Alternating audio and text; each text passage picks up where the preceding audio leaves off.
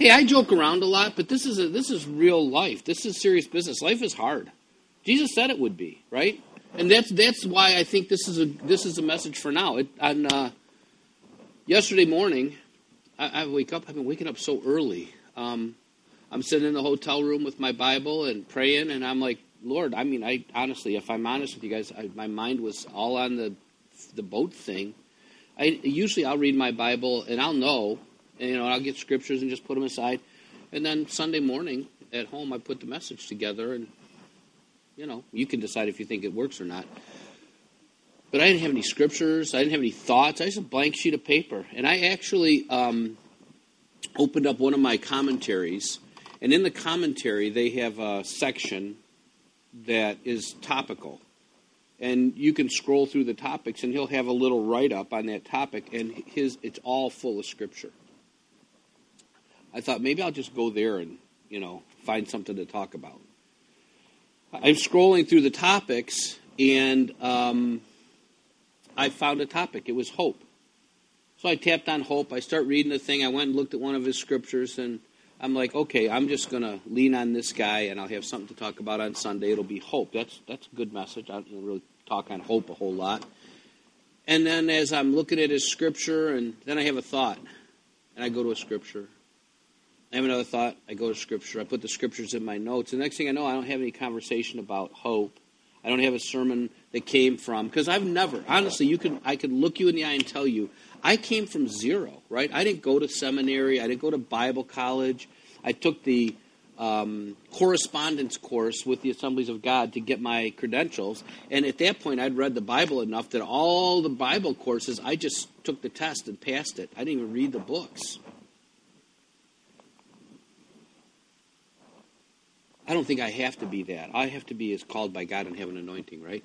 My point is this that all of a sudden I got a sermon. It, happened, it never happened so easy in my life. I've never, ever preached somebody else's sermon. I, I don't know that I would criticize somebody if they did, but I never have. I've never gone to a book and had it teach me a sermon like I was about to do with Hope for today. So, yeah, right. But life is hard, and and and and dealing with stuff like you guys got so much stuff going on. I'm pointing at Jeremiah. I know what your stuff because I live there, but your stuff is me. um, life is hard. And, and how we see life has a huge bearing on its hardness. You know what I'm saying? And, and that's what I want to talk to you about today. It's um, I want to talk. I wanted to talk about the gospel, but I feel like the couple of weeks before Christmas, I'm not talking about the gospel. You know, um, Christmas people might be here, they might not be here. I'll save that till after the first of the year. But Christmas, there's a song that says it's the most wonderful time of the year. Now, for kids, that's probably can be true. Maybe for some kids it's horrible because they don't get any presents. For husbands, it could be true because they don't do much of anything. But for wives, I don't know too many wives that would say Christmas is the most wonderful time of the year. Because they pretty much, eh, well, maybe I'm just ratting myself out, but they pretty much do everything. We don't have a Christmas tree up. They pretty much do everything. And, and I, I'm familiar with a lot of people that Christmas is the most stressful time of the year. It's the most anxiety filled time of the year. And then after the first of the year, because of our perspective, maybe not, not maybe not in here, but people you know, um, becomes the most pressure time of the year because the credit card bill comes and you got to pay for this Christmas you couldn't afford, but you don't want anybody to know you couldn't afford a Christmas, so you you did the stuff because somebody else's kid isn't going to have a toy that my kid can't have. By gosh, so you spend money that you don't have to give junk that they don't need. And, and the most wonderful time of the year isn't giving a gift because I want to recognize the gift that was given to me, Jesus Christ, you know, and I'll recognize it by doing the same. It becomes this, this whole thing that people are so glad when it's done instead of that it's actually happening. I think to some extent our lives can be like that all the time. For example, let's say, um, think about yesterday for just a minute, your yesterday. You don't have to answer me, but in your own mind, good day or bad day? Today, good day, bad day so far? Hmm, furnace isn't working at church. Tomorrow, what's your expectation? Good day, bad day? Oh, I got to go back to work. Oh. Will your latter days exceed your former days? Right? The scripture talks about your latter days being greater than your former days. Will that be the case? Well, if, if yesterday was a good day, how come? I mean, what made it a good day? If it was a bad day, how come? What made it a bad day? Right? I, I, I, I don't know how early in the morning. I think I woke up at 3.30 yesterday. I don't know what time of the morning it actually was when all this starts coming to me. And I had this thought in my head. There's a song. I, maybe it's the O'Jays. I looked it up. It's called Living for the Weekend.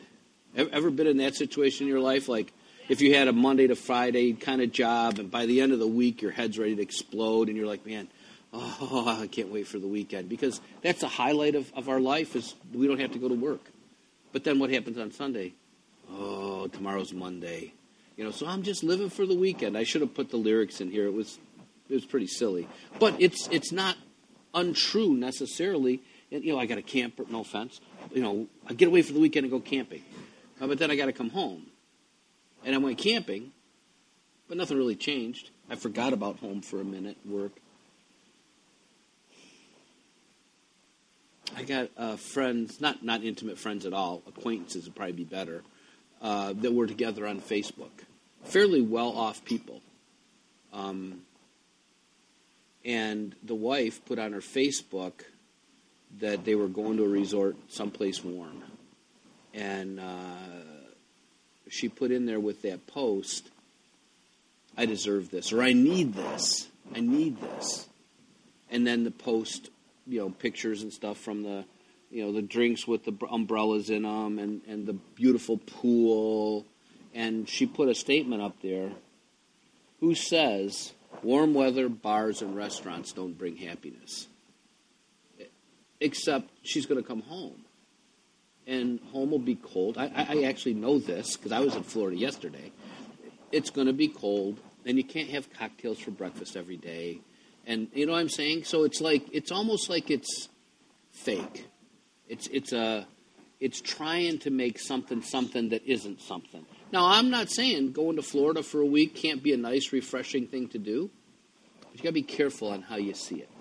So all that's the preamble to this. I know I've read Ecclesiastes in the past because I have highlights in there. So there's there's evidence that I've been there before. I broke some twigs on my way through. I'm going to read to you a little bit from Ecclesiastes to make that point, and then I'll share you some other scriptures. And the point, the, the, the thing that I want to have happen today is I want to encourage you, if you're in a tough place in your life, that how you perceive life can change your situation if none of the actual circumstances change. Okay?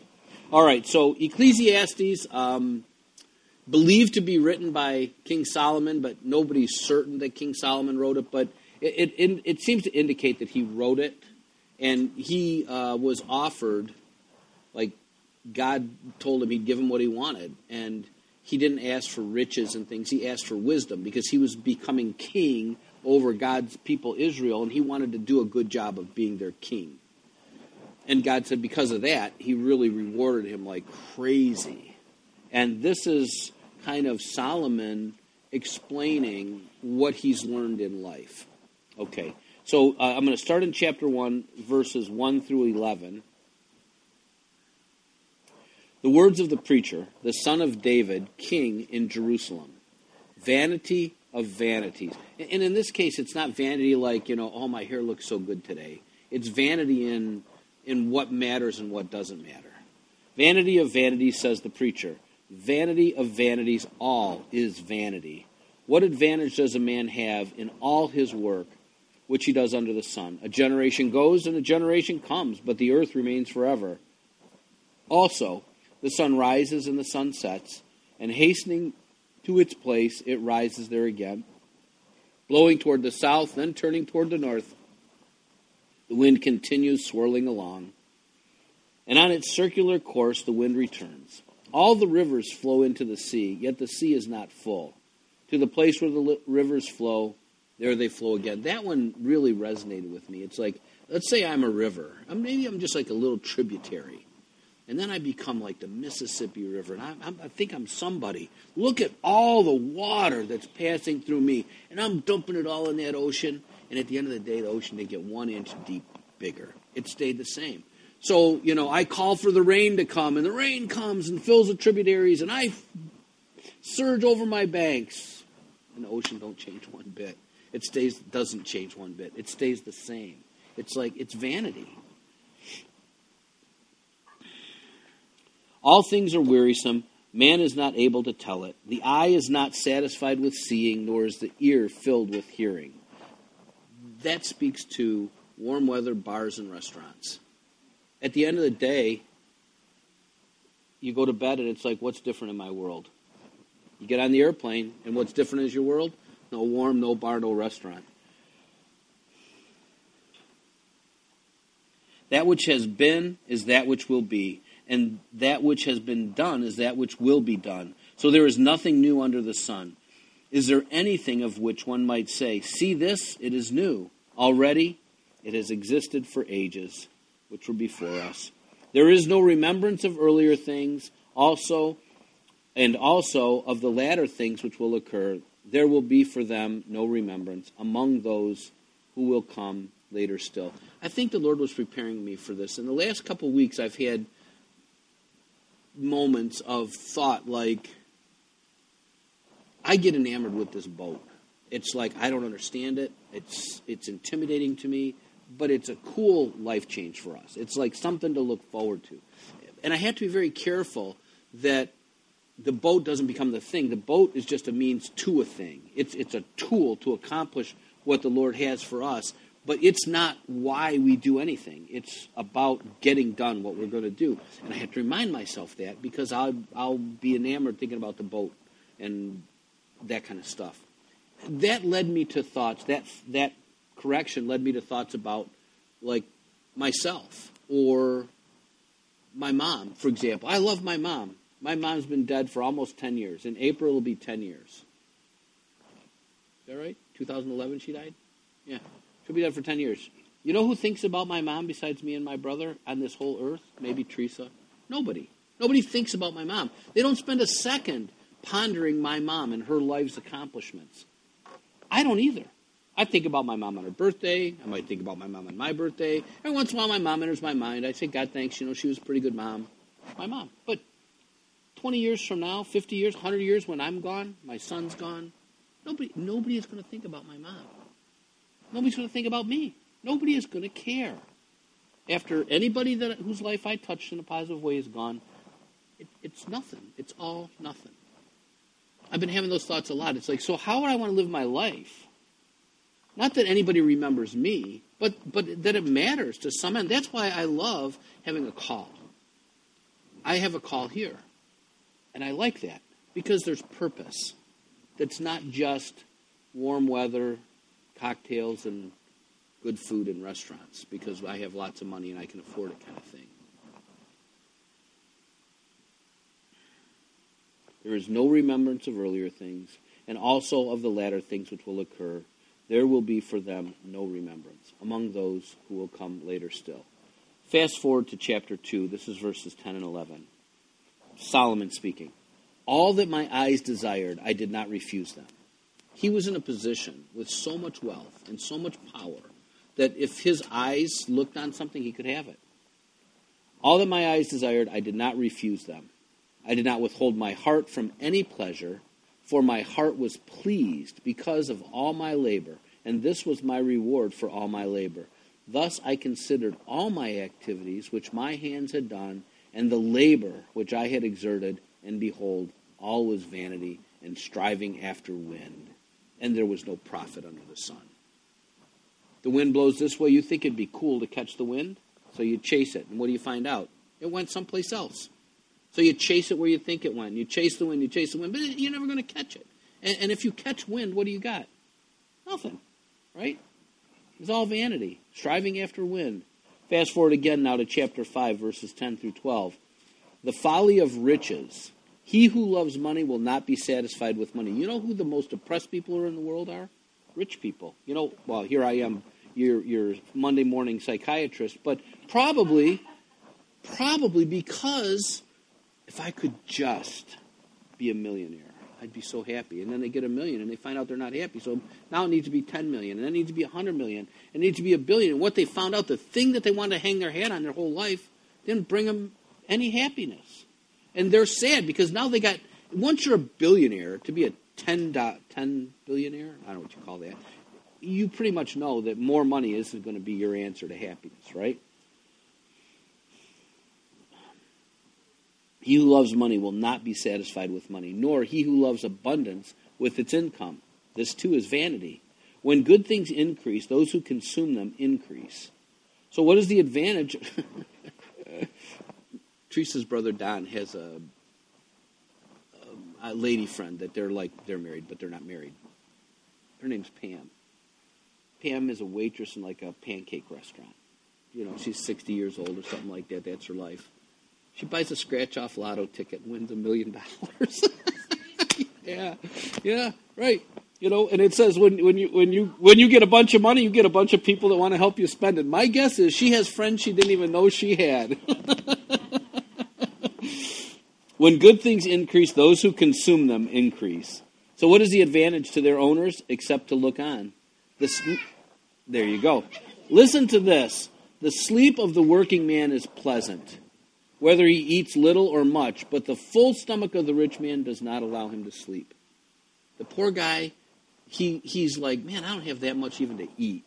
And he eats whatever he has and he goes to bed. But because his belly's, and trust me, I know this, his belly's not all full of food. He wakes up in the morning, he had a good night's rest. But the rich guy, he can eat whatever he wants, so he does. And then he rolls around and tosses and turns and belches and burps and wakes up in the morning and feels crappy, miserable. Because he overindulged himself. The poor guy didn't have that problem, the rich guy does. It's all vanity. And then finally, this is this is if it's Solomon, this is his conclusion. Chapter 12 verses 13 and 14. The clue uh, the conclusion when all has been heard is fear God and keep his commandments because this applies to every person. For God will bring every act to judgment, everything which is hidden whether it is good or evil. And you know what I think? I think Solomon's right. Let's just assume it's Solomon for the sake of conversation. I think he's right. I think that at the end of the day, you can chase wind until the cows come home and you won't be satisfied. You can chase money and you can find it and you won't be satisfied. There's only one way to find satisfaction, and that's to serve God and His commandments. Every person. So, so let's go to the New Testament. Here's some wise instruction that, that goes along with this theme. Matthew chapter 6, verses 19 through 21. Jesus speaking. Do not store up for yourselves treasures on earth, where moth and rust destroy, and where thieves break in and steal. But store up for yourselves treasures in heaven, where neither moth nor rust destroys, and where thieves do not break in or steal. For where your treasure is, there your heart will be also. I'm going to read a parallel scripture in one second, but I want to say this to you the, the desire of your heart is not just something outside of your control. The desire of my heart is boat. I've been looking at boats for months and months and months, sailboats and then power boats and boats and boats and boats. But boats are not going to be the desire of my heart. And I'm deciding that, and I'm making that so that's not the, the case. Do you follow me? If your desire is for warm weather and cocktails and nice restaurants, it just flipped to 1111 Ecclesiastes chapter 1, verse 1 through 11. 11, 11. It's every place. I'm telling you. Ah!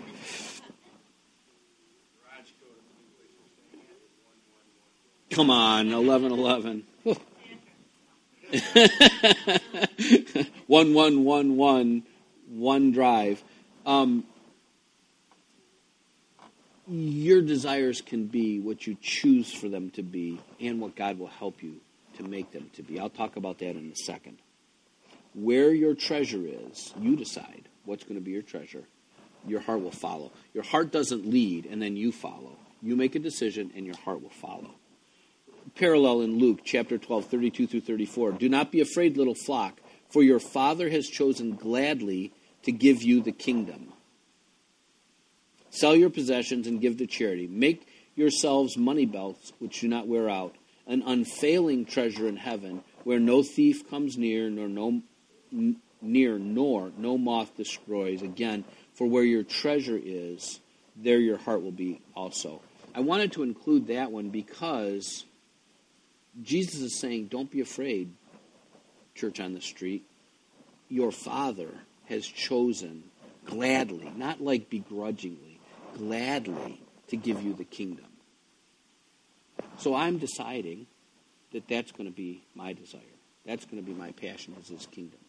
And I promise you, I will be really happy because I don't have to beg for it because he's glad for me to have it. Now, there may be some holiness conditions and things like that that he's going to expect of me, but I have seen the manifestation of his kingdom, and there is nothing more glorious than the manifestation of God's kingdom. I promise you. And I've seen it with eyes that can't look on the glory of God without dying. Can you imagine in eternity what it's going to be like to experience the fullness of God's kingdom? 1 Timothy 6, 7. Remember, wise, this is wise counsel. 1 Timothy 6, 17 through 19. This is the Apostle Paul to his son in the faith, Timothy. Instruct those who are rich in this present world not to be conceited or to fix their hope on the uncertainty of riches, but on God, who richly supplies us with all things to enjoy. Instruct them to do good, be rich in good works, to be generous and ready to share, storing up for themselves the treasure of a good foundation for the future, so that they may take hold of that which is life indeed. Colossians chapter 3, 1 through 4. Therefore, if you have been raised up with Christ, keep seeking the things above, where Christ is, seated at the right hand of God. Set your mind on the things above, not on the things that are on earth. For you have died, and your life is hidden with Christ in God. When Christ, who is our life, is revealed, then you also will be revealed with him in glory. So, so from those passages, what, what is the treasure of my heart or your heart? Take hold of that which is life indeed. See, there's a difference. There's life, but there's life indeed. There's life according to the world, and there's life indeed. They're different. We got to decide which one we want because the world is making its thing look extremely desirous like warm weather, cocktails, and restaurants. I don't think any of those are bad by well, maybe too many cocktails would be bad. But I don't think it's wrong to enjoy a time at a resort and you know, have a cocktail if you want to and, and a nice meal. It's not bad. But it's it's where the treasure of your heart is. Is, is that where the focus of your life is and where you're going to find your joy and your happiness? Because that person that I know was rich like crazy, million plus dollar house. And then the economy went down, and they were getting their groceries at the um, food bank. But they're people that know how to make money. The economy rebounds, get into new businesses, and here, here they are again. The point is, it's like grabbing air. It, it can be gone as fast as it can be there. If you set your heart on that, when it goes away, praise God they didn't, but you might want to shoot yourself in the head because you think your life has ended. And it could just be God teaching you to be like Jesus.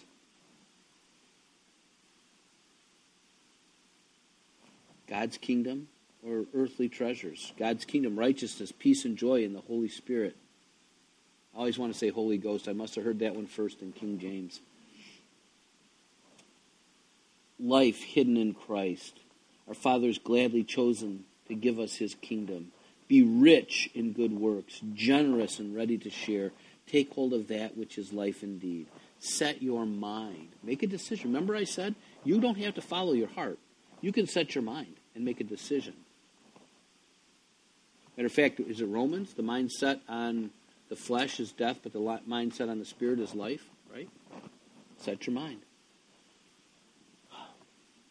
1 John 2 16 and 17.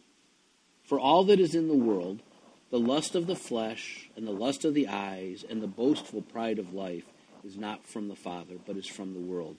The world is passing away and also its lusts. But the one who does the will of God lives forever. See, the, the world wants us to value and chase after the things it desires. things that pass away, things with no eternal value. And don't you know there's pressure on every one of us to do that? All you got to do is watch TV. All you got to do is drive your car. Because the world will show you a better car, and the world will show you a billboard, and the world will show you, or the enemy will put thoughts in your head. He wants us to be drawn towards those things that are not God's kingdom. Because the devil thrives outside of God's kingdom. But when Sherry prays kingdom prayers, the devil has to come off of that guy whose life he's trying to screw up. When we pray kingdom prayers, the, the, the devil got to come off Daniel Palmer, making him think there's something wrong with him when it turns out there wasn't.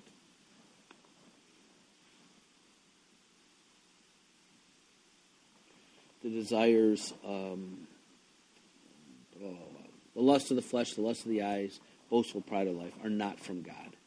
He, he leads us to desire very different things. We need to be careful about what we treasure and the influences on our desires this next one, Proverbs chapter 3 and verse 12, is, is I, I can speak to this one from experience as well.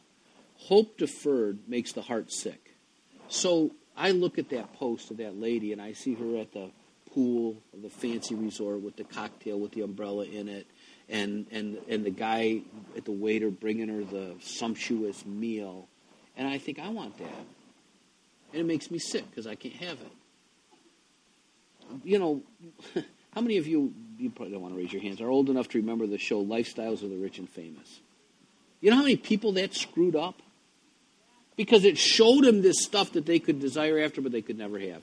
When we were in Africa the first time, in Mozambique, you know, we were um, we were talking. I don't remember if the guy could speak English, the African guy, or it was through a translator. But you know what he said to us?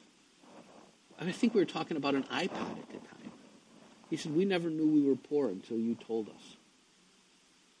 He never had seen rich, wealthy Western people show up with their iPods and their this and their that and make him feel like what he had wasn't enough. He, he was very satisfied until something changed and made him desire what he couldn't have. And then he was sad.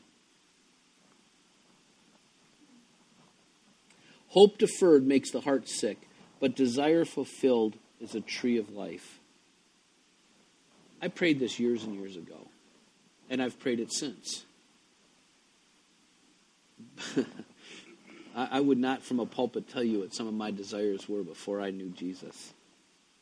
But they were consistent with probably what lots of yours were before you knew Jesus. And then I realized, oh my gosh, I can't be a Christian and have those things. So I had a choice to make. I could either just be sad because now I'm a Christian and I can't have them, or I could say, God, I mean, I didn't know anything about this scripture when I prayed this prayer. I said, God, would you do this for me? Would you come in? Because how do I change? I change by the power of God from glory to glory under the likeness of Christ, according to my own agreement with His truth, right? So I said, God, if that's true, then I want you to give me your desires. And then they'll be my desires. And if my desire is, you know, to be solid, forgive me, Teresa, it would never have been this, but if my desire was to be Solomon, I didn't read you about the part where he gave himself um, concubines after concubines after concubines, right? If that's my desire, God's never going to respond to that prayer. But if my if He makes my desire to see somebody come to faith by sharing the gospel, then I'm going to be so happy because whenever I do it, I'm going to get my desire realized. So I just started praying, Lord, let your desires be my desires. And honestly, quite frankly, I think this going, not that, you know, you guys wouldn't be my desire, you have been for a number of years. But I'm excited about that because it's my desire. Why is it my desire? Because He put it in me. And now I'm excited to have my own desire, which was His desire. It makes me so happy. Ask God to shape and define your desires. And, and, and this is my testimony, but I know this is truth the outcome won't be if you say, okay, God, um, you just make your desires my desires, I'll just do whatever you want me to do. And, I, and I'll be miserable doing it. That's not what will happen.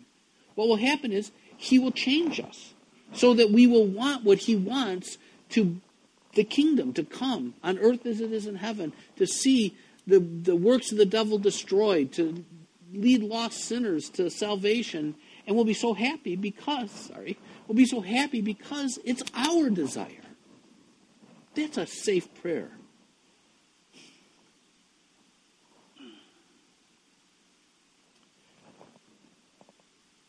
I should have put this scripture in there. There's a scripture, I think it's in Second Corinthians. It talks about God giving seed to the sower. You know, like you don't even have to figure out how to get seed. If you want to sow into his kingdom, he's going to provide for you so that you can sow. He, he takes care of what you need to do what it is he's given you to desire. That plays into this verse I want to read you from Acts chapter 20. It's the Apostle Paul. It's so cool. I think he's at Miletus or Miletus, I don't know how you say it, but he's at this, I think it's a port city. And when he gets there, he sends somebody to Ephesus, go get the elders in Ephesus and bring them to me. And he's basically telling them, You're probably never going to see me again. I'm on my way to Jerusalem. You know, it's been prophesied that he was going to get bound up and, and bad stuff was going to happen to him. If you read in Acts chapter 20, Paul, as he's speaking to these people he loves for probably the last time, you see a beautiful thing that describes his work for them to see as an example and the different things he did. But he ends it with this. He says, In everything, this is verse 35, in everything I showed you that by working hard in this manner, you must help the weak and remember the words of the Lord Jesus, that he himself said, It is more blessed to give than to receive. Now, we use the word blessed a lot, but blessed basically means happy. Okay? So, so if I bless you, I've done something that brings happiness to you. You've been blessed. You get more happiness, you get more joy when you give something than when something is given to you. I know it's true because Paul said it right there under the inspiration of God. So as we as we talk about seed for the sower, if he gives us seed to sow, he's giving us the opportunity to increase in happiness. If he gives us seed and we hoard it, then there's no joy that's going to come from that because we didn't actually operate in the kingdom principle that it was established to do. So when we have something, remember earlier I talked about being ready to share, and then we share, guess what increases? Blessing, happiness. I'm getting close. Let me give you two um, verses from the Gospel of John. First, uh, chapter 10 and verse 10. You'll be so familiar with this one. The thief comes only to steal, kill, and destroy. Jesus speaking. Jesus, I came that they may have life and have it abundantly. And then in chapter 16 and verse 33, Jesus says, These things I have spoken to you, so that in me you may have peace. In the world you have tribulation, but take courage, I have overcome the world. So one statement says that I came that you might have life and have it abundantly. Like you might even feel a baby kick in a mommy's belly. Would that be awesome? Is it awesome? It is awesome. But in the process of all that, you get to experience tribulation. Not so awesome, is it, Jess? No. It's, it's not awesome, especially when, when, and I'm not trying to correct Jessica, but when, when, when it becomes your focus in its negativeness, there's no awesomeness to it. So you got this tension between the two. Perspective. Let's think about perspective for a second. Maybe a fruit of kill, steal, and destroy and tribulation in the world has to do with perspective and how we perceive life. So Jesus said you're going to have tribulation, right? And the devil is here to kill, steal, and destroy. So when he's trying to infuse things into your life that feel like kill, steal, and destroy, and God, who's sovereign, allows it to happen, then you've got to ask yourself, how come? You could ask James, he'd say, Consider it all joy when you face trials of many kinds, for the testing of your faith develops perseverance. And perseverance must finish its work, that you might be mature and complete and lacking nothing. So if you say, Oh, this trial sucks because. Oh, I said another bad word. I don't really think it's a bad word. Um, if, if your perspective is, Oh my gosh, this is so horrible, I hate whatever this is. No cocktails, no fancy restaurants in cold weather. But then if you change your perspective and you say, I wonder what God's working out in me that's going to make me more like Jesus, you can smile, right? Perspective. Remember when Janet was here a couple weeks ago? And she's she's ready to kill herself. She was so miserable. And she shared with us. And I went over to her, and I looked at her, and she looked in my eyes. I'm like, right there. I said, I want you to do something I tell you. Will you do what I ask you to do? She said, I think so. I said, okay, you ready? She said, yeah. I said, smile. Literally, her face, she's like, what? I said, no, no, no. I didn't say question me. I said, smile. She said, why? I said, there's no reason why. Just do what I ask you to do and smile. And she smiled. And her whole face lit up. And she started to like, started to laugh. I didn't tell a joke. I don't have any jokes. But something changed. Why? Because she decided to, to not be focused on her misery. She had nothing to focus on, but she just changed the physical posture of her face. And then guess what happened? It got on me. And I smiled. How powerful is that? It seems stupid, but it's not stupid. It's real. Maybe how we perceive life has more to do with whether we like it or we hate it than the actual thing that is life. Maybe through flaming arrows, the enemy keeps us chasing after and highly valuing things that are merely vain and chasing after wind. Maybe through the lust of the flesh and the lust of the eyes and the boastful pride of life, we don't consider that which is actually life. What is life? The trial? Or is life what God's doing in the trial? It can be either, or it can be both. You know how that is? You decide. Faith, you get to pick. Right? The horse steps on your foot or kicks you, whatever the horse did. I'm not sure how to work that one, but God works all things to good to those that love Him, those that are called according to His purposes. All things, even the miserable stuff that Jessica and Daniel are going through, God is going to find a way to glorify Himself in it and work it to good.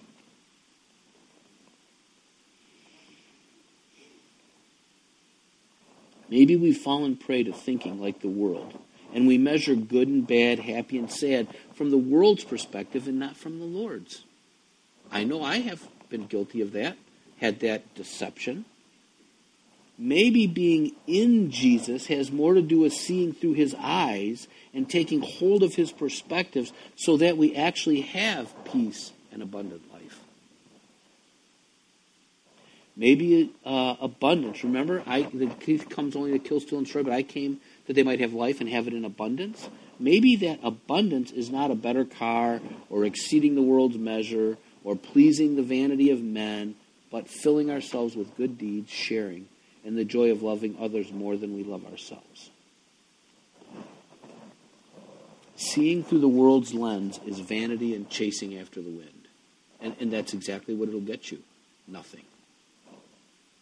Seeing through God's perspective positions us to receive God's promises. So before I get to the last two scriptures I want to read to you, I just want to summarize because sometimes I get so caught up in the thing I forget about what the bigger thing is. Here's the bigger thing. Let's use Christmas as the analogy. Christmas can be the greatest time in the world or it can be the worst time in the world. Depends on how you see it.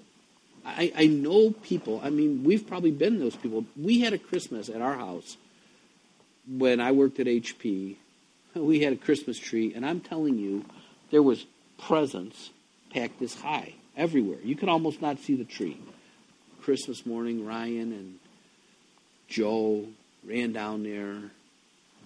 Me and Tree sat in the chair and watched, and we're going to get our joy from having blessed our kids so much. They're going to get their joy from all the stuff that they got. Tear open the present, take a look at it, throw it to the side. Grab another one, tear open the present, look at it, throw it to the side. Tear open the present, ooh, play with it for a minute, throw it to the side. Guess where our joy was? It was like, this is the dumbest thing we ever did in our whole life. I'll tell you what, Mrs. Brady, the next year, guess what they got? They got one present each, and they got like 50 bucks each. So we went up to, no, no, no, no, no. Um, yeah, to go to the store and buy a present for somebody. We took it to Carriage Town, and they could give it to somebody. They didn't have that much joy, but we did. the point is, you're chasing after wind, right? So if we can look through the lens of what God is trying to teach us in His Word, it makes Ecclesiastes the coolest book ever. Because Solomon got it. He's like, you know how he got it? He said, listen, I'm the richest guy that's ever been, short of Jesus.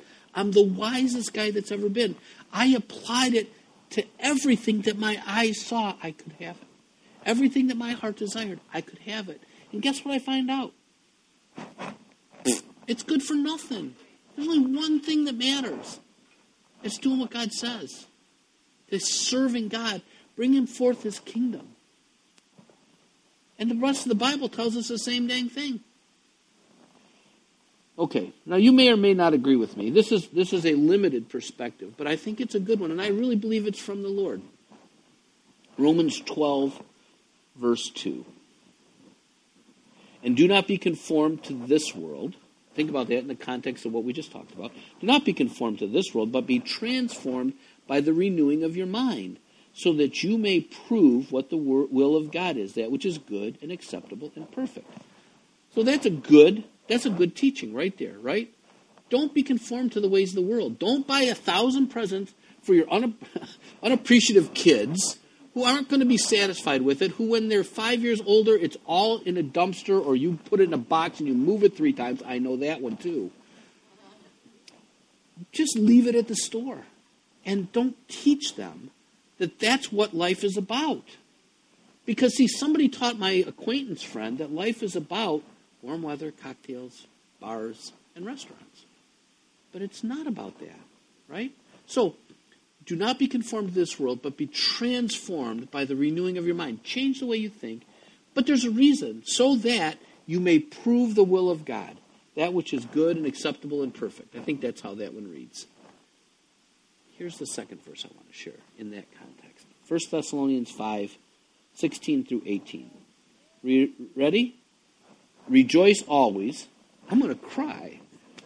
Pray without ceasing. In everything give thanks, for this is God's will for you in Christ Jesus. See, here's what I think the kingdom is righteousness, peace, and joy in the Holy Ghost. God's will for you in your life, you could find a million verses and say that's it. And I'd agree with you. So this is kind of a summary thing. God's will for you is to rejoice always. How do you rejoice always? First, you've got to change the way you think. And then, when you get one present, you're thankful. But when you get the 50 bucks to go buy something for somebody who didn't have the one present, you're full of joy. Pray without ceasing. What would you pray? What might you pray? You might pray, Father God, if there's a desire in my heart that isn't a desire from your heart, I, I ask you, I give you permission, however it works, God, I'm asking you to cleanse me of anything that doesn't bring real abundant life. Fill my heart with your desires. That might be a way to pray without ceasing. And finally, God, I can't help but rejoice. God, you've changed my desires, and all you can do is be thankful. On that note, everybody says amen. That's a proper finish. It's 11:35. Probably you all got stuff you need to do. I would just ask you, don't do it yet. I mean, unless it's God's desires, right? As, as we praise the Lord, as we invite His presence, now you know He's here, right? I mean, the kingdom is inside of me, right? Gosh, I keep, I keep hearing kingdom verses. The kingdom is not in words, but in power. How about we exercise a little kingdom this morning over people that need it, over Jeremiah and Sherry and their family and their living situations and the stressful job and, and the Palmers and, and you know all the trials that they're going through and, and, and probably the bunch of other ones that I don't even know about. The the White family can't seem to shake one you know well there's nine of them you know you've got so much opportunity but but one sickness thing after the next sickness thing after migraine headaches after covids after all that kind of stuff and maybe let's just bring a little kingdom to bear for our nation who seems like its brain has gone off tilt right now. And, and let's don't be afraid to just spend a little time and pray. Don't be afraid to lean over and talk to somebody. Hey, what, what can I pray for you about? And, and let's exercise what God's given us to bring about His will on earth as it is in heaven. Amen?